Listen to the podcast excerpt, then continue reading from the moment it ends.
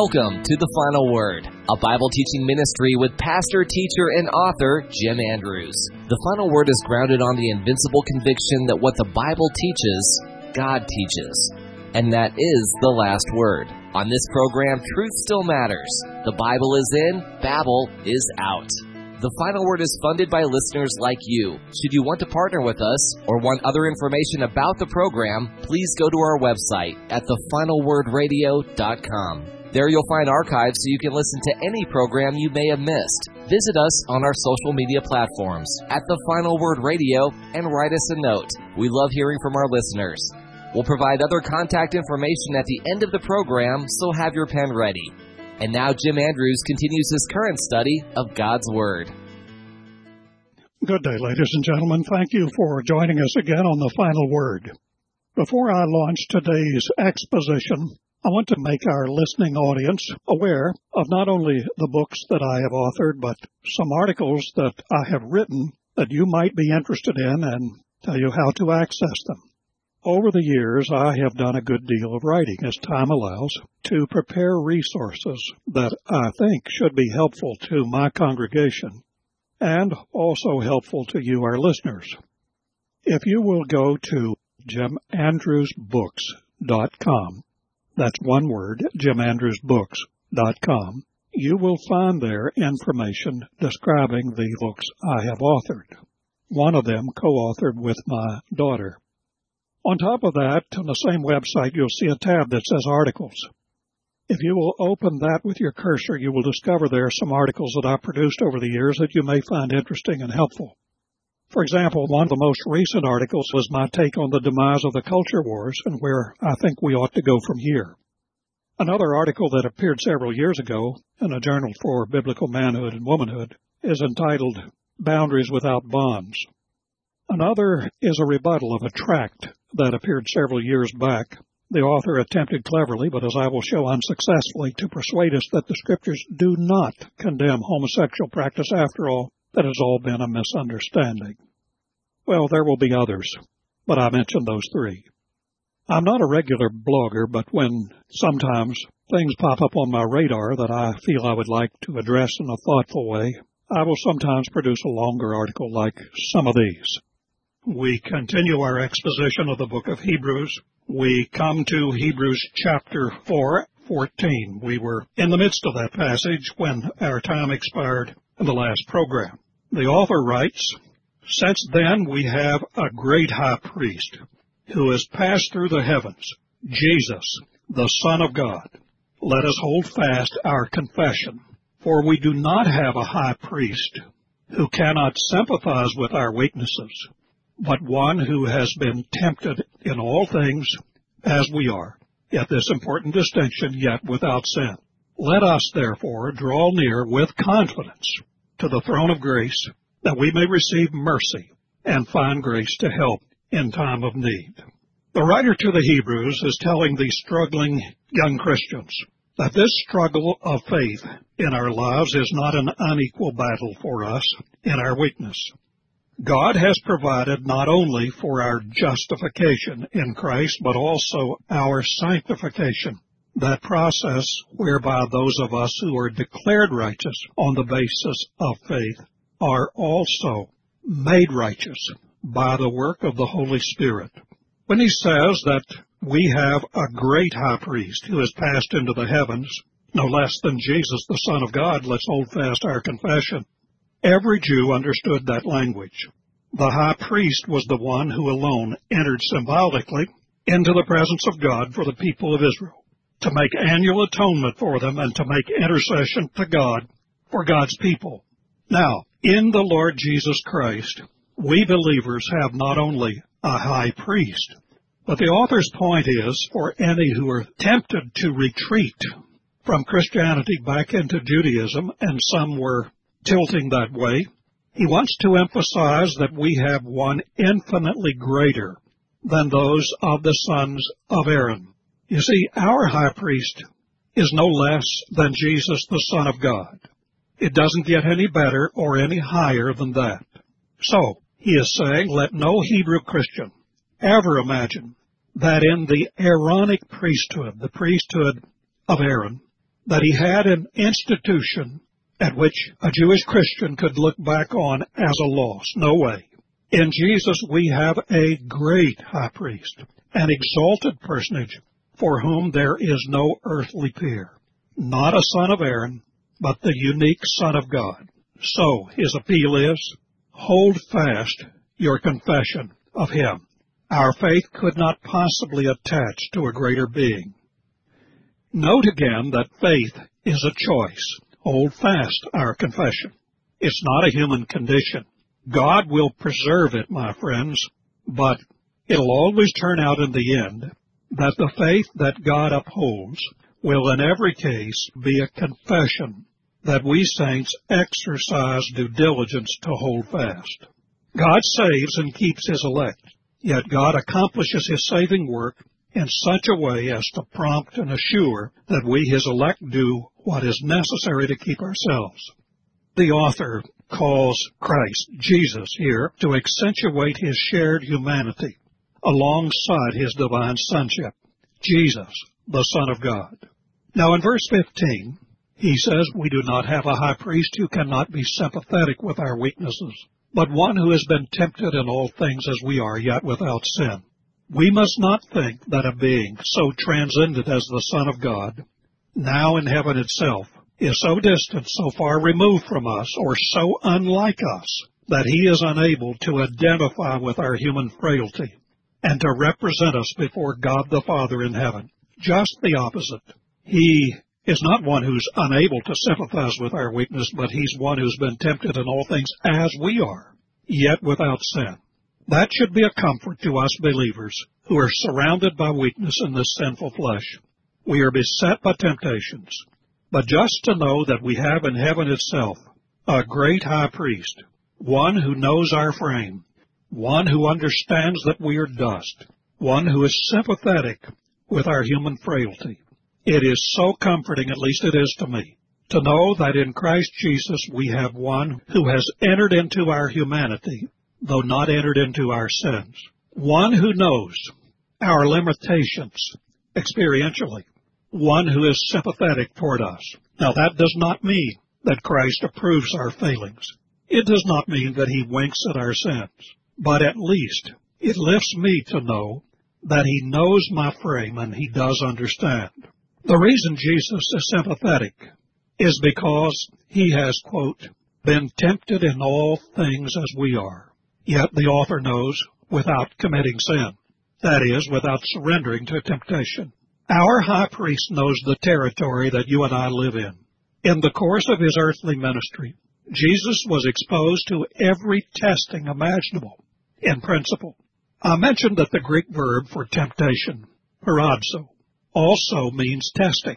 God tests. The world, the flesh, and the devil tempt. A test just presents to us a hard choice, a Y in the road, where one direction is the easy way out, or the way that gratifies the flesh, and the other is the direction that God wills.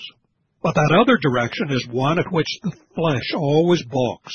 Balks because it is hard, because it denies the flesh its appetites.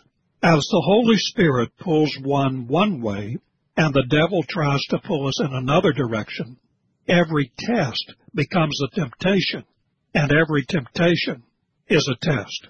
Hence, one Greek word serves both meanings, as the two, testing and temptation, are always present in the same event.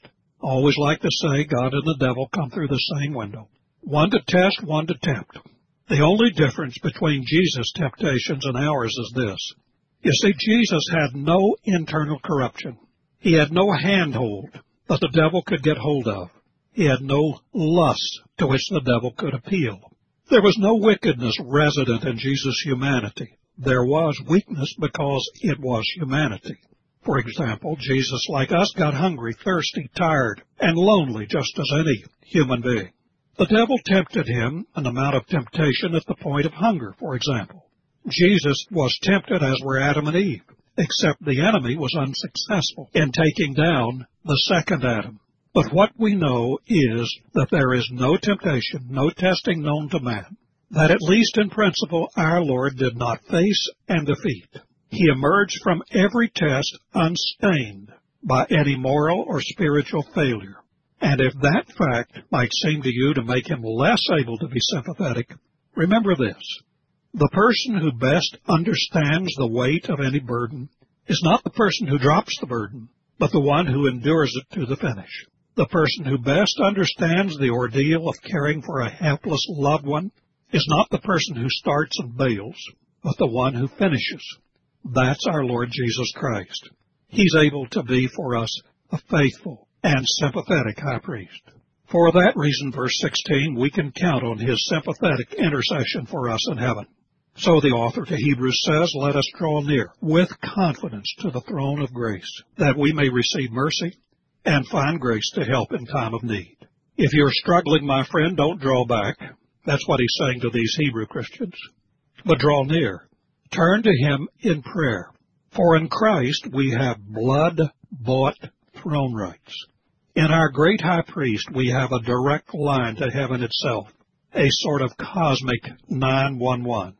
And because we are his blood bought brethren, because Jesus stands before God the Father as not only our high priest, that is, our sympathetic mediator, but because his person doubles as our atoning sacrifice, you and I can draw near with confidence or with boldness to the throne of grace. That is, with confidence in the sympathetic and faithful reception of our petitions. We can come before him in full assurance of our license to come before the throne as blood purchased members of the family of God in Christ Jesus. There's a story that I've often told of an escapade with a couple of my seminary friends when I was a first year student. These guys were older. One of them was later the president of Westmont College. When I was a first year student in seminary, as I recall, the Sheraton Hotel was a new landmark. It was a sort of intimidating place for a small town young man like myself, I was unaccustomed to the high-toned ways of the big city.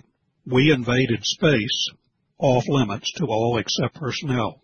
We put on a brave face, but inwardly we had no confidence, for you know we had no right to be there. And had the right person encountered us, or maybe I should say the wrong one, and called us on our trespassing, we would have been unceremoniously and unsympathetically ushered from the hotel premises. About 12 years ago, or maybe a little more, we were in Egypt. My wife was just dead tired. We'd had an all-night train ride from Upper Egypt, and our rooms weren't ready when we got back to the Hotel Ramesses, the Hilton Ramesses in Cairo.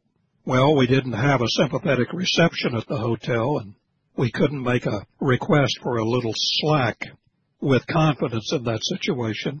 But had we been relatives of the management, things would have been different, wouldn't they?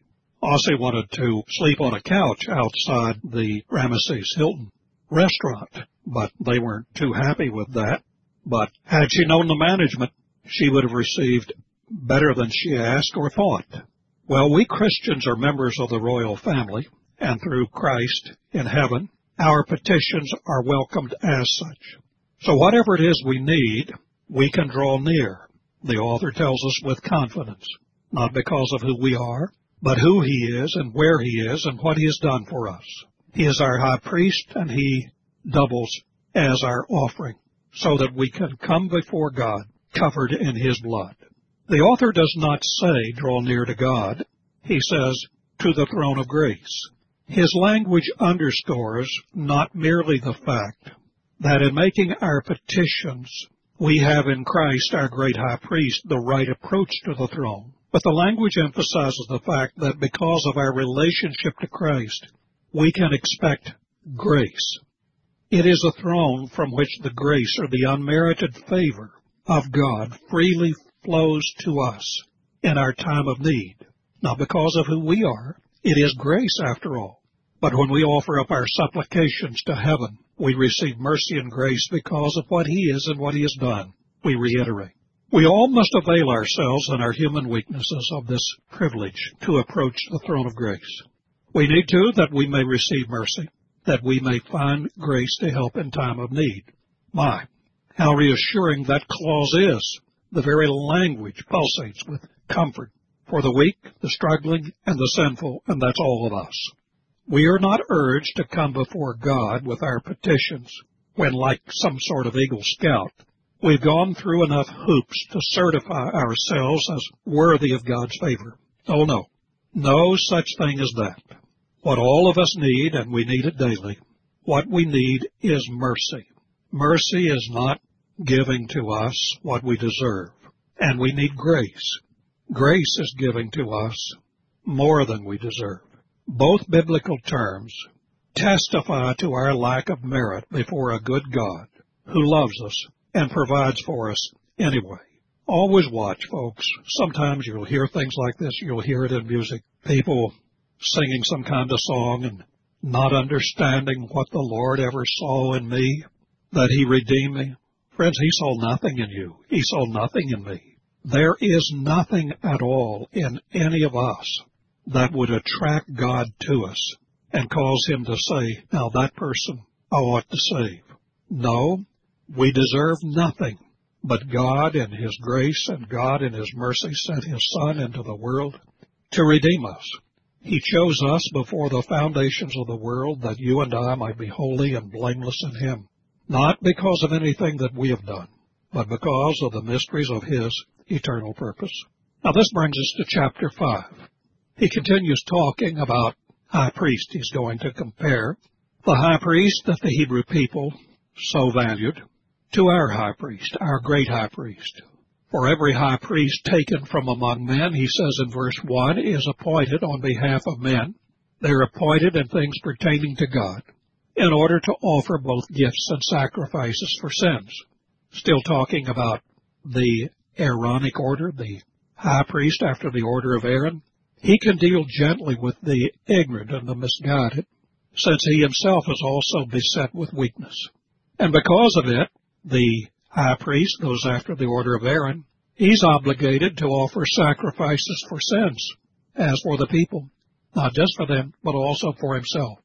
And no one takes that honor to be a high priest to himself, but he receives it when he is called of God, even as Aaron was. We'll stop right there. In the previous chapter, the author has summoned us to hold fast our confession. Since we have a great high priest, Jesus the Son of God, the greatest there could possibly be, whose ministry in our behalf is not in any earthly temple, but as a matter of fact, a ministry, a high priest who's passed into heaven itself as our mediator before God. What is important for these Hebrew Christians to grasp is that in every respect, in every respect, don't look back. Jesus Christ is superior by far in his person and work than any person or minister in heaven above or earth below. So here in chapter 5, our author makes this point with respect to the high priestly office, an office so sacred and revered by the Jews under the Old Covenant. And some of these Hebrew Christians were looking back with a little fondness at that. He shows that Christ is a high priest of a far, far higher order than the Aaronic priesthood. There's nothing to look back at with envy or nostalgia is his point. In Christ, we have the best and we have the highest. A similar contemporary analogy might be, for example, a Roman Catholic who came to the knowledge of Christ outside the Catholic Church. They left behind the Roman Catholic Church with its pope, its cardinals, its bishops, its parish priests, its beautiful cathedrals, its art treasures, and ancient and elaborate rituals. In time, the simplicity of, say, a Protestant free church might begin to wear a little on such a person. They might begin to feel a little deprived of those external things. The old, once comfortable forms and offices might later begin to have a nostalgic attraction, becomes apparent after the novelty of the simple free church worship wears off, and they might begin to feel a little cheated. Not that they are in fact poor, you understand, but to the flesh. All that pomp and circumstance has some appeal. And to the flesh, having a visible head of the church, one that you can eyeball in all of his glorious trappings in the Vatican, and all those various stately orders, well, that can make them feel that way in the flesh, particularly if their spiritual growth is stunted, particularly if they're bone dry in their spiritual life. It's at that point when art starts to replace heart, and visible dignitaries have more appeal than invisible ones. Well, that's roughly where these Hebrew Christians were. The mission of our author in this epistle is to persuade them not to look back as if they had cheated themselves by leaving the old rituals, institutions, and offices behind. He's saying, folks, folks, you are not poorer, but in fact in Christ in every way, you are vastly richer. Just as one today is vastly richer to have Christ as the head of the church than any Roman pope, just to have Christ as the bishop and shepherd of our souls is vastly superior to any human bishop. Just as to belong to the universal spiritual body of Christ is vastly superior than to belong to a visible worldwide Catholic Church. Well, so the Hebrews were way ahead of the game is the idea having Christ as high priest of an immeasurably greater order than the high priest descended from Aaron. You get the analogy, I believe, and it's a pretty good one. In verse 1, the author reviews the office work of the earthly high priest in the old Jewish religious economy. Strictly human priests were appointed by Old Testament statute on behalf of men in things pertaining to God. Their job was to offer both gifts and sacrifices for sins. Their service these Old Testament priests was to stand in on behalf of ordinary people, to be appointed mediators before God.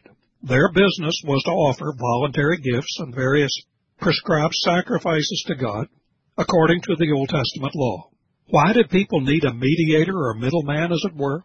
Well, the lesson in this Old Covenant religious arrangement was to make the worshiper conscious of the fact that God was holy that they themselves were defiled in his sight, to make them conscious of the fact that this defilement needed removal before they could approach God and find acceptance with him.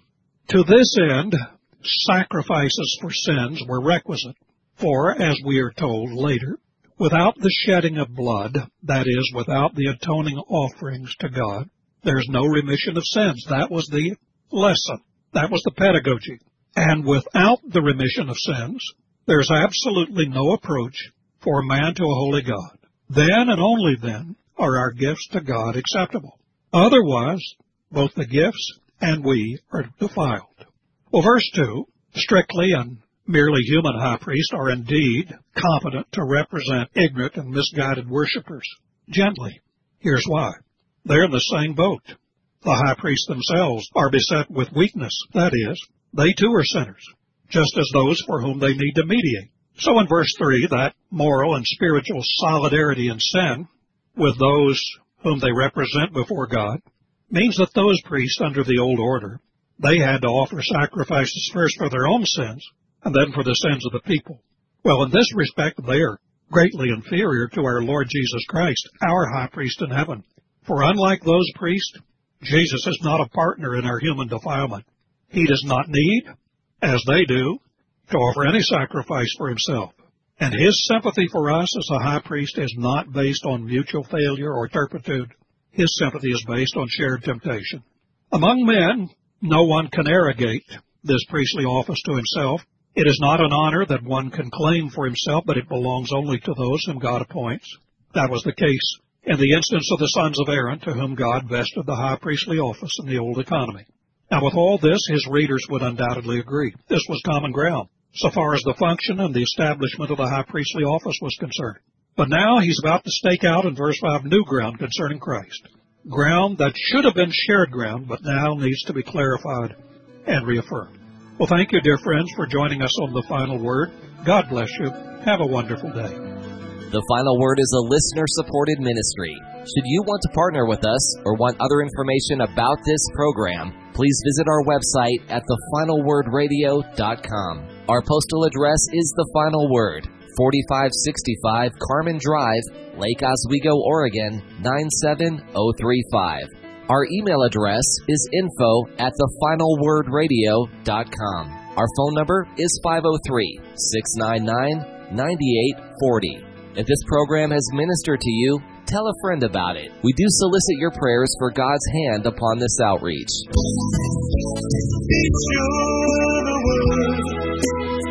Sure the word. Just be sure the word gets in their hands.